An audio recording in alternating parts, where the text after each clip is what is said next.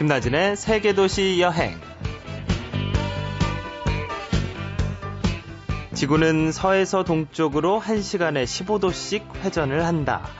이렇게 지구가 자전축을 중심으로 하루에 한 바퀴씩 도는 것을 우리는 지구의 자전운동이라 부른다.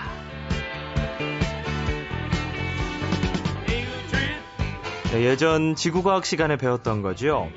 그런데 누군가는 이 지구자전에 대해 이렇게 표현을 했더라고요. 살아있다는 걸 느끼고 싶을 땐 바다로 가라. 출렁이는 바다를 보면 지구가 숨 쉬고 있다는 걸 느끼게 될 것이다.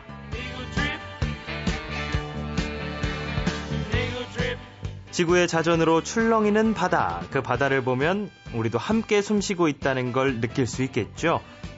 김나진의 세계도시 여행 잠시 후 세상의 끝이라 불리는 남아메리카 최남부 파타고니아로 출발하겠습니다.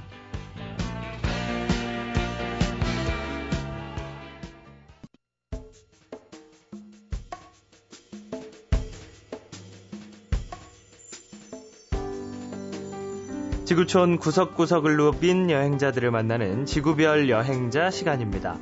오늘 함께 할 분은 정말 발길 닿는 대로 마음이 가는 대로 지구촌을 누비고 있는 분입니다. 2년간 세계 47개국을 여행하고 여행의 여왕이란 책으로 많은 사랑을 받고 있는 김정화 씨와 함께 하겠습니다. 안녕하세요. 안녕하세요. 네, 아유, 목소리도 참 고우시네요. 감사합니다. 네. 그 세계 일주도 저도 사실 그 어렸을 때부터의 정말 꿈, 네. 가장 큰 꿈 중에 하나긴 한데요. 많은 네. 분들이 그렇게 꿈을 꾸실 텐데 실천에 옮기신 분이잖아요. 어떻게 가게 되신 건가요? 음, 예. 저도 사실 어렸을 때 꿈이었고요. 네. 근데 그 현실적으로 또 나이가 들면서 해야 할 일도 있고 하고 싶은 것도 있고 뭐 사랑도 해야겠고 뭐 이러다 보니 이제 뒤로 밀어 밀어지면서 좀 잊혀지고 그러고 있었는데 네. 당시 제가 조금 인생에서 가장 힘든 시기를 좀 보내면서 음, 방법은 나가, 오랫동안 나가 있는 것밖에 없겠다라는 생각이 좀 들었어요. 그래서 예. 좀 도피성 여행이었죠. 그래서 그냥 잠깐 갔다 오는 것보다는 어쨌든 가능한 멀리 오랫동안 좀 떨어져 있어야지 제가 다루 어, 다시 새로 시작할 수 있겠다라는 생각이 들어서 그래서 세계 일주를 해야 되겠다라는 결심을 했고 네. 당시에 그래서 편도 비행기 티켓 하나 끊고서 그냥 돈 떨어지면 돌아온다라는 생각으로 그냥 갔습니다. 근데 편도 비행기 티켓을 끊으면 특정 국가에서는 안 받아주지 않나요? 예, 그런 나라가 있고요. 예. 어, 저는 그냥 상하이로 갔습니다. 아, 예. 그래서 가까운 곳으로 일단 네네. 가서 예. 그러면 그렇게 편도 비행기 티켓만 끊고 가신 여행에서는 몇 개국을 도셨나요? 대략적으로. 예, 제가 몇 년이 될지도 몰랐고 몇 개국이 될지도 모르는 상황에서 갔고요. 네. 어, 1년 이상은 최소한 걸리지 않을까 했는데 2년 정도 걸렸고 오. 그리고 가, 그때 간 나라만 하면은 한 47개국 정도 돼요. 와, 그때 그러니까 가셔서 중간에 한 번도 우리나라에 돌아오지 않으신 거죠? 네, 중간에 돌아오면 다시 나가기 힘들 것 같아서요. 와, 굉장히 힘드셨을 것 같은데. 네. 아, 중간에 여행을 하다 보면은 여행이, 그러니까 일상이 되다 보면은 또 감동이 없어져요. 그래서 네. 스스로 이렇게 여러 가지 방식을 좀 처방을 해야 되는데 저 같은 경우는 한 군데 좀 오래 머무르면서 뭐 스쿠버 다이빙도 배우고 뭐 어학연수도 좀 하고 이러면서 좀 충전도 하고 그러면서 계속 다녔어요. 대신 한국에 들어오면 정말 나가고 싶지 않아질 것 같더라고요. 네. 어, 그렇군요.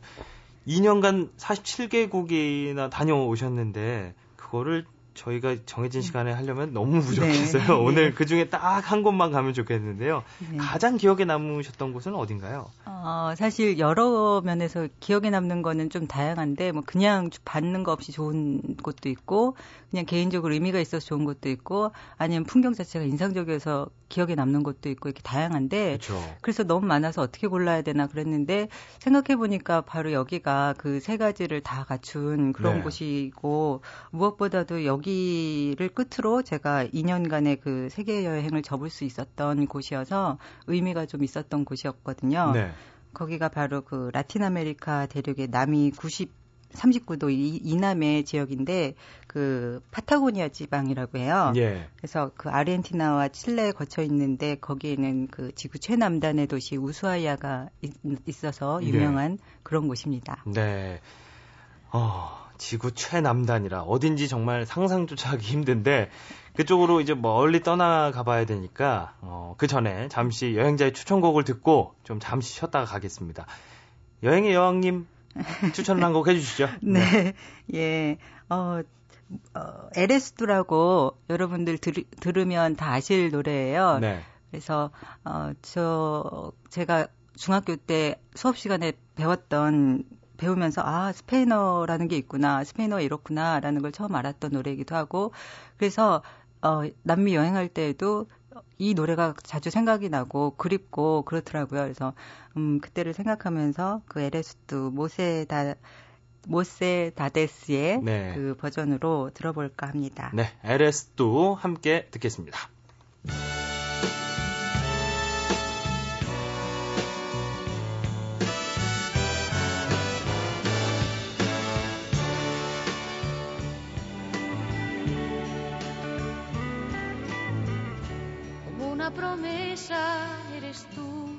Eres tú, como una mañana de verano,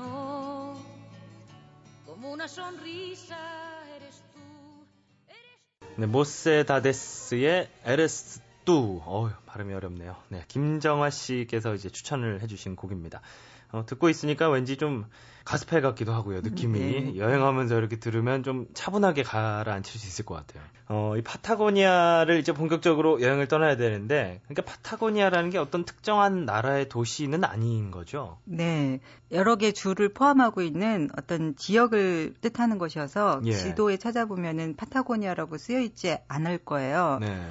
어, 파타고니아라는 이름이 원래 나라도 아니고 도시도 아니고 어, 그런 그 칠레와 아르헨티나 영토를 예, 포함하고 있는 그 땅인데 어, 면적이 한 110만 제곱킬로라고 해요. 이게 상상이 안 가실 텐데 남한의 10배예요. 어, 네. 거기에 인구는 200만 명이거든요. 네. 그래서 그 원래는 사실 칠, 칠레가 많은 영토를 차지하고 있었는데 100여 년 전에 그 남미 영토 분쟁 때 나, 아르헨티나가 많이 그 예. 가져가서 지금은 파타고니아 지역 대부분이 아르헨티나 영토로 되어 있어요. 음. 하지만 파타고니아 지역을 이동하다 보면은 칠레에서 또 아르헨티나 가야 되고 또 아르헨티나에서 칠레로 넘어야 되고 뭐 이래서 몇 번 동안 국경을 통과해야 돼서 뭐 여권에 출입국 스탬프를 여러 번 받아야 되는 네. 그런 뭐 뭐 좀 번거롭지만 재밌는 경험도 할 수 있습니다. 네, 그쪽 풍경은 좀 어떤가요? 어떤 예. 분위기인가요? 건가요? 어, 그 북부는 대초원 그 판파이고요. 네. 남부는 주로 산악지대여서 차로 이동할 경우에 보면은 한 도시에서 다음 도시로 갈 때까지 정말 그 방목되는 소나 양떼 빼고는 거의 거의 볼 수가 없어요. 그래서 마을이 없는 거죠. 그러니까 인구가 200만 명밖에 안 되니까 그 넓은 땅에 네. 그렇게 되어 있고 그 어 여기가 재밌는 게 그 1520년에 네. 그 마젤란이 이, 나, 이 지역을 발견해서 지은 이름이 파타고니아거든요. 예. 그 파타고니아라고 된 어원이 되게 재미있는데 사실 이 발바닥이 큰 원주민들의 땅이라는 뜻이래요. 이게 그 이유가 뭐냐면 그 당시 지금도 사실 포르투갈 사람들이나 나, 뭐 스페인 사람들이나 키가 그렇게 안 아, 커요. 아, 네. 네. 그래서 그 당시에도 키가 안 커서 한 160cm 이하가 평균이었다고 해요. 네. 근데 이 사람들이 여기 딱 파타고니아에 도착해서 보니까 그 사람들 키가 한 185cm 정도 되고 그래서 아주 키가 크고 거 뭐 대식 가고 막 그래서 거인들이다 뭐 이렇게 해서 입에서 입을 거쳐가면서 소문이 그렇게 나면서 거인들의 왕국이다 뭐 이렇게 소문이 나고 네. 그래서 이게 걸리버 여행기에 그 뭐 거인의 모델을 제공했다고 하는 그런 설이 있더라고요. 그렇군요. 하긴 뭐 25cm 이상 크니까요. 그렇죠? 네. 예. 네. 어, 그렇군요. 굉장히 넓은 지역이고 그래서 와, 어떤 게 유명하고 어딜 뭘 해야 될까 이것도 굉장히 막막할 것 같은데 파타고니아의 빙하가 유명하다고 들었어요. 특히 뭐 엘 칼라파떼? 칼라파떼? 칼라파떼? 예, 예. 네, 라는 도시에 가면 빙하 투어 할 수 있다고요? 네네. 파타고니아 전역에 크고 작은 빙하가 모두 한 50개 정도 된다고 하더라고요. 그 중에서도 그 세계 문화유산으로 등록돼 있는 그 모레노 빙하가 유명한데 그거는 아주 가까이에서 그 빙하를 볼 수 있고 거기 배, 빙하 위를 ice trekking이라고 해서 오. 빙하 위를 걸을 수 있어요. 직접 위를 예, 아이젠을 예. 끼고 그리고 어. 걸, 걸을 수 있는데 자칫 잘못하면 이제 크레바스에 빠질 수 있기 때문에 어휴. 가이드를 꼭 따라가야 되고. 네. 근데 여기를 올라가다 보면 정말 그 한없이 투명에 가까운 blue라는 책 제목이 옛날에 있었잖아요. 누군가의 그 근데 그 이 투명에 가까운 blue라는 그거를 좀 이해를 하게 돼요. 너무 그 하얗다 못해 푸른 그런 색깔의 그 빙하를 보, 보면서 감동받고 그리고 또 그 거기서 그 빙하를 깨가지고 그 자리에서 즉석에서 on the rock을 만들어서 위스키랑 해서 마지막 그, 그 건배라는 게 그 ice trekking의 마지막이에요. 이야 예, 재밌어요. 뭐 날씨가 춥겠죠? 예. 그래서 팥빙수는 못 먹겠지만 그래도 네. 뭐 같은 그런 게다 그러니까 가능한 걸. 추우니까 그 위스키를 먹으면 와 몸에 확 네. 풀리니까요. 와 그냥 이렇게 떠서 네. 한 숟가락 떠서 야. 얼음을 그대로 깨서 팍팍팍 빼가지고. 직접 드셨어요? 네. 우와 기분이 어떻던가요? 음 짜릿해요. 그런데 그걸 느끼려면 이제 좀 멀리 가야 되죠, 그렇죠? 어디서 음, 어떻게 가야 되는 건가요? 예. 거기까지. 그 깔라파테는 파타고니아에서도 약간 중간 정도 위치한 거라서 예. 그 부에노스에서 부에노스 아이레스에서 그 깔라파테까지만 해도 사실 버스로 40시간 정도 걸려요. 4시간 아니고요. 40시간. 40시간. 네, 네. 비행기로 해도 3시간 30분 거리거든요. 네. 그러니까 되게 멀긴 하지만 그래도 어 그 지구 최남단이 그 우수아이아까지 가려면 뭐 더 가야 되고 그 어, 예. 근데 네. 아무튼 깔라 깔라파테까지는 그래도 파타고니아 중간쯤 위치 위치해 있기 때문에 네. 어, 어, 쉽게 좀 갈 수 있고 거기까지는 많이 가서 비, 어, 빙하 볼 수 있고 그리고 또 거기서는 또 안데스 산맥에 토레스델 파이네하고 그 피츠로이 산이라는 그 산들이 되게 유명하거든요. 네. 그 산으로 트레킹도 할 수 있어요. 그래서 이 트레킹을 하러 유러피언들이 좀 많이 오고 아주 유명합니다. 네.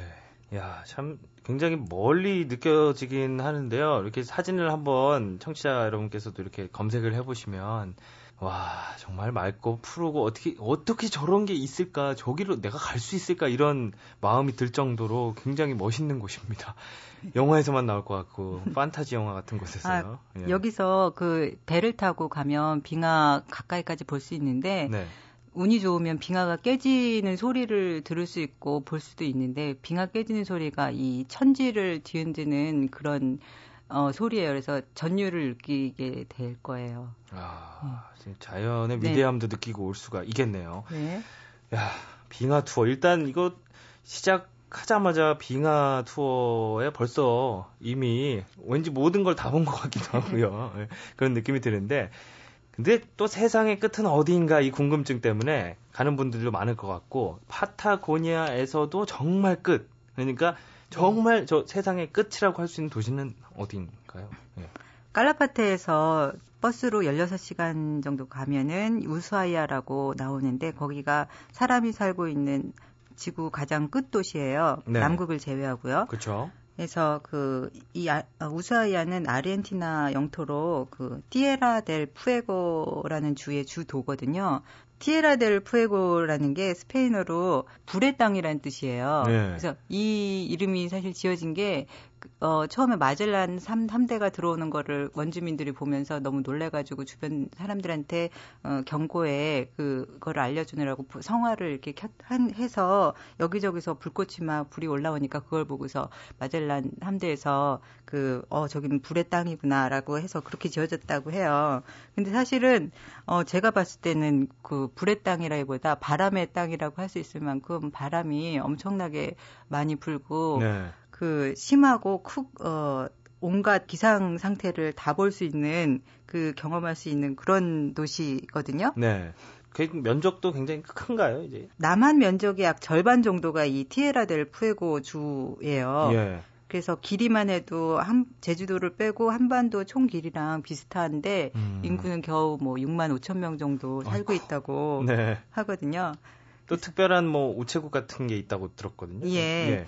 거기 사람들이 사실 세상의 끝이라는 이유로 사람들이 찾아오기 때문에 여기서 저처럼 그 엽서를 쓰겠다고 하는 사람들이 많아서 그 우체국이 어 많이 있고 네. 또 어, 티에라델 국립공원에 가면은 정말 최남단 우체국이 있는데 여기에 가면은 핀델 문도라는 게 그 스페인어로 어, 세상의 끝이라는 뜻이거든요. 네. 그 스탬프도 찍고 그런 그런 글씨가 쓰여 있는 우표를 붙여가지고 그 엽서를 해서 정말 보낼 수가 있어요. 어, 보내셨나요?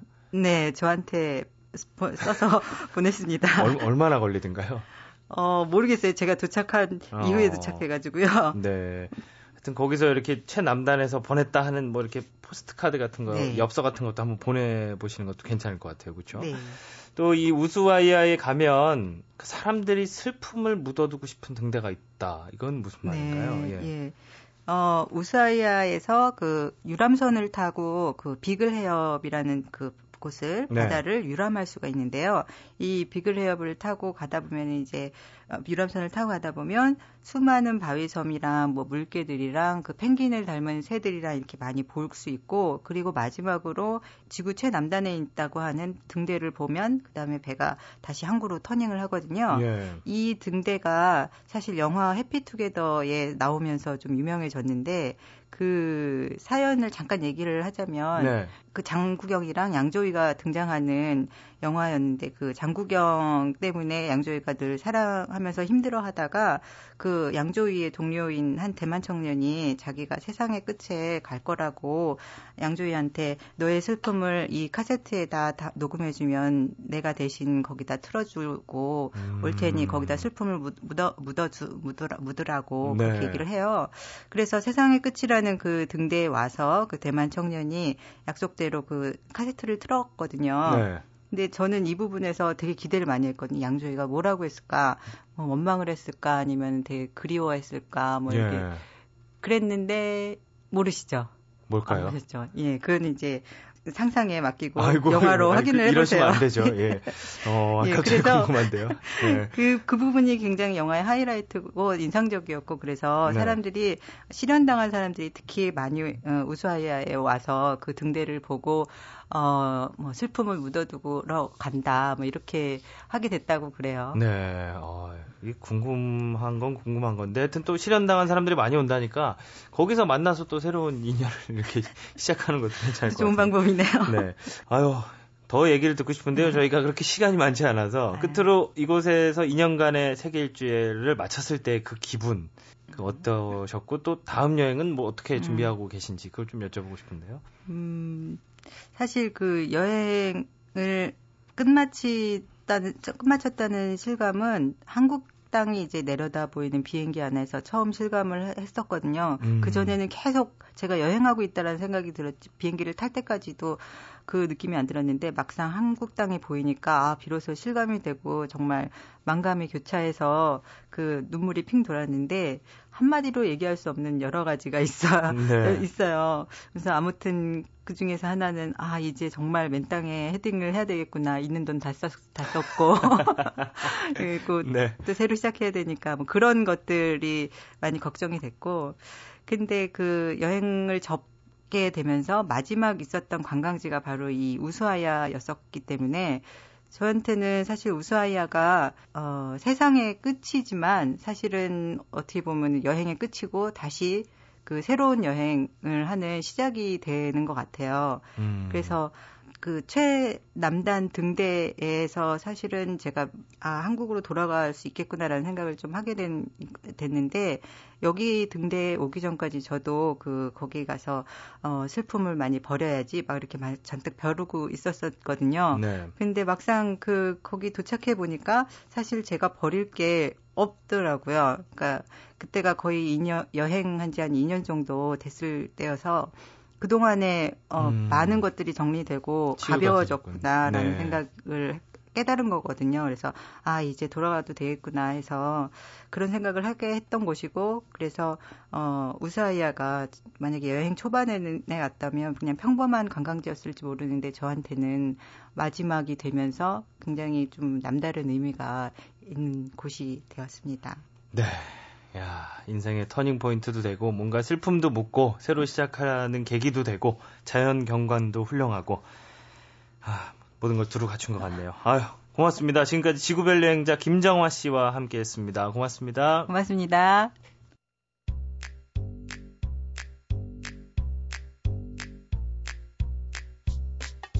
김나진의 상상여행. 오늘도 말로만 여행을 다녔다. 파타고니아.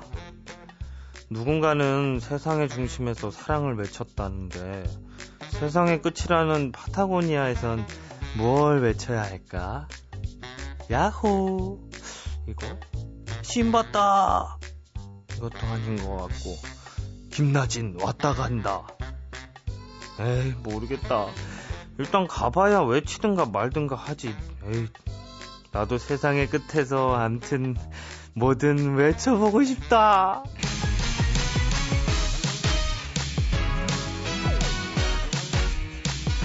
이 도시 왠지 분위기가 있는걸. 파타고니아에서도 가장 남쪽에 있다는 도시 우수아이야. 도시 이름이 그래서 그런가 전반적으로 도시가 우수에 차 보인다. 그런데 우수아이야? 도시 이름이 별로 낯설지가 않은데. 아하, 어릴 적 성적표를 들고 가면 어머님이 늘 우리 나진이 성적 이번에도 거의 우수 우수 아이야. 수학이 우, 국어가 수, 미술 음악 체육도 수, 여기저기 우수 우수 아이야. 썰렁하다고? 춥다고?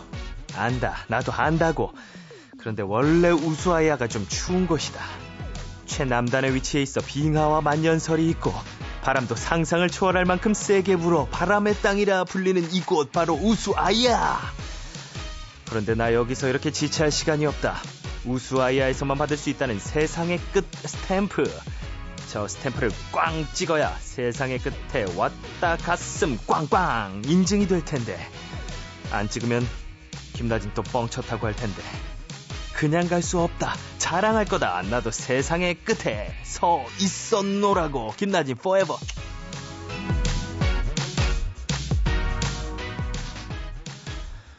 어, 스탬프를 찍긴 찍었는데 정신을 차리고 보니 이건 뭐야 주차 확인증이잖아.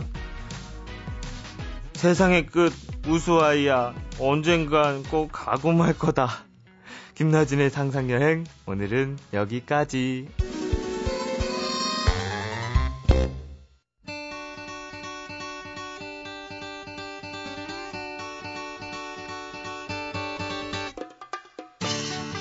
매주 여행 계획을 세워서 여행에 대한 갈증을 달래고 있죠. 네, 여행 플래너 최정규 씨와 함께하는 여행 그려보기 시간입니다. 최정규 씨 안녕하세요.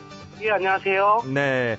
아, 이제 7월 이제 정말 이제 슬슬 본격적인 휴가철 시작될 텐데요. 오늘 예. 여행지는 그래서 좀 특별한 곳으로 준비를 해주셨다고요. 예예예. 예, 예. 인파에 시달리지 않을 여름 휴가지 계곡 베스트 3 정해봤습니다. 아 궁금하네요. 근데 이제 네. 7월이라 아무래도 점점 계획도 세우고 그러실 텐데. 예. 어 인파에 시달리지 않을 여름 휴가지 계곡 베스트 첫 번째는 어딘가요? 첫 번째는 강원도 영월의 법풍사 계곡하고 그 법풍사 계곡 주변에 있는 서만이강 주변, 평창강 주변을 꼽아봤는데요. 네. 음, 이 법풍사 같은 경우에는 정멸복음이 있는 것으로 되게 유명해진 사찰이거든요. 어, 신라 그 구산 서문 중에 하나로 이름을 떨친 사찰이고 그리고 우리나라 그 5대 정멸복궁 그 부처님 진진살이 모셔가지고 그 법당에 불상을 모시지 않은 걸 정멸복궁이라 그러는데 그렇게 해서 유명해진 사찰인데 이제 요즘에는 좀 법풍사가 나름대로 이름을 떨쳐가지고 꽤 유명해져가지고 최근 몇 년 사이에는 그 법풍사 계 곡에도 펜션이 좀 많이 생겨가지고 분위기가 예전만 못하긴 한데 네. 그래도 법풍사 계 곡은 아직 1급수를 유지하고 있고 그물을 그대로 떠서 밥을 해도 될 정도로 깨끗한 곳입니다. 네. 음 그리고 또 법풍사 계 곡 인근에 서만이강이라고 있어요. 바로 조그만 강줄기인데 그곳을 따라 들어가도 물놀이 할 곳이 지천에 널렸는데 사람들은 없는 곳이 어, 아주 적은 곳이 많이 있고요. 예. 그리고 거풍사계곡 들어가는 입구에 입구가 영월 주천면이라고 하는 곳인데요. 그 주천면에서 평창 쪽으로 한 차로 한 5분만 달리면 나오는 판운리 섭다리라는 데가 있습니다. 예전 그 나무하고 흙으로 만들어 놓은 다리인데 그 판운리 섭다리가 있는 평창강 역시 그 밝은 물에서 쾌적하게 물놀이를 즐길 수 있는 곳이 아주 많이 있습니다. 네. 어, 다음 두 번째로 소개해 주실 곳은요? 두 번째는 충청남도로 가가지고요. 네. 충청남도 보령의 성주산 계곡을 소개하겠습니다. 성주산 계곡 입구에 성주사지라는 사찰터가 있어요. 폐사지가 있는데 그 방금 전 영월 그 법풍사처럼 신라 구산 선문 중에 하나였던 곳인데 인지네한테 불이 타가지고 계속 폐사된 채로 있습니다. 네. 아마도 이 신라 구산 선문이 아주 훌륭한 자연 속에 자리 잡아가지고 좋은 계, 계곡으로도 많이 선정이 되는 것 같은데요. 어, 이거 성주사지에서 성주산 자연휴양림 표지판 보고 따라 들어가면은 자연휴양림 그 도착하기까지 그 계곡이 성주산 계곡입니다. 네. 여기 성주산 계곡 같은 경우에는 그 서해에서 가장 유명한 해수욕장 중 하나인 대천 해수욕장이 바로 차로 30분 거리거든요. 네, 가깝네요. 그렇죠. 근데 대천 해수욕장은 너무 여름에 인파가 붐비고 숙박할 곳이 좀 만만치 않고요. 비용도 좀 많이 올려받는 거로 좀 유명한 데라 네. 숙박지는 이 성주산 계곡에 좀 정해놓고 그리고 낮에 해수욕하러 다녀오는 게 좋은 방법일 것 같고요. 어, 다른 해수욕장 가시더라도 좀 떨어진 곳에 차로 한 30분 정도 떨어진 곳에 숙소를 정해두고 그 낮에 잠깐 다녀가는 것이 여름철 그 휴가지에 숙박 요령을 찾는 좋은 방법일 것 같습니다. 네. 어, 그리고 또 대천 해수욕장에서 또 차로 한 5분 거리에는 여객선하고 고깃배들이 드나드는 대천 항이 있거든요. 그 대천 항에 가시면은 각종 해산물, 건어물 이런 거 아주 싼 값에 사실 수가 있으니까요. 거기 가서 사와가지고 성주산 계곡에서 해먹는 것도 아주 좋은 방법일 것 같습니다. 네. 어, 강원도 영월 법흥사 계곡과 그 주변 그리고 충남 보령에 있는 계곡 예. 그리고 이제 마지막 세 번째는 어디인가요? 마지막은 강원도 인제의 진동 계곡을 소개해드리겠습니다. 네. 음, 양평 지나고 홍천 지나면은 그 44번 국도 타고 설악산 쪽으로 가다 보면은 그 인제군이 나오는데요. 그 인제군에서 길이면 현리로 들어가는 그 31번 국도가 있습니다. 네. 이쪽으로 우회전해서 들어가다 보면 이제 현리 그 소재지가 나오고 현리에서 좌회전해가지고 진동계곡으로 들어가면 되고요. 어, 몇 년째 이곳을 포장 공사를 했는데 이제 포장이 다 끝났습니다. 네. 에, 포장이 끝나가지고 지금 우리나라 오지 중에 오지로 남아 있었는데 좀 오지라는 느낌은 좀 많이 없어졌지만 그래도 아주 깊은 자연이 있는 곳이고요. 네. 어, 이곳은 겨울에 눈이 워낙 많이 와서 설기를 신어야지 다닐 수 있는 곳이라 그래서 설기마을이라도 설기마을이라고도 불렸는데요. 진동계곡 배경에는 그 우리나라에서 토종 야생화가 가장 많이 그 자생하고 있다는 그래서 천상어원이라고 불리는 전봉산이 있습니다. 네. 그래서 이 전봉산이나 뭐 이 진동계곡 해가지고 우리나라에서 진짜 가장 보존해야 될 계곡, 숲, 산으로 그 1순위로 꼽히는 곳들이거든요. 그래서 뭐 1급수 어종들도 아직 많이 살고 있을 정도로 아주 최고로 청정한 계곡입니다. 네. 어, 힘차게 세 군데 알아봤습니다. 인파에 시달리지 않은 여름 휴가지 계곡 베스트 3. 어, 세 군데 예. 잘 골라서 한번 계획 세워보시면 좋을 것 같습니다. 지금까지 여행 플래너 최정규 씨와 함께 했습니다. 고맙습니다. 고맙습니다.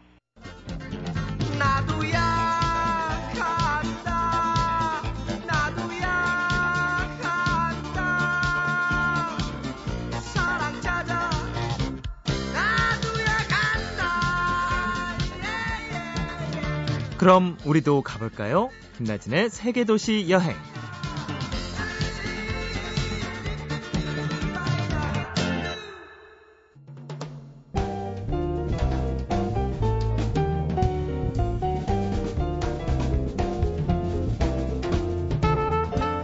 네, 앞에서 오프닝에서 살아있다는 걸 느끼고 싶을 땐 바다로 가자는 얘기를 했었죠. 어, 그런데 만약 짬이 안 드신다면 꼭 바다가 아니더라도 우리 심장이 팔딱팔딱 뛸 수 있는 곳을 찾아가 보는 것도 좋겠죠? 김나진의 세계도시 여행은 다음 주에도 계속됩니다. 또 뵐게요.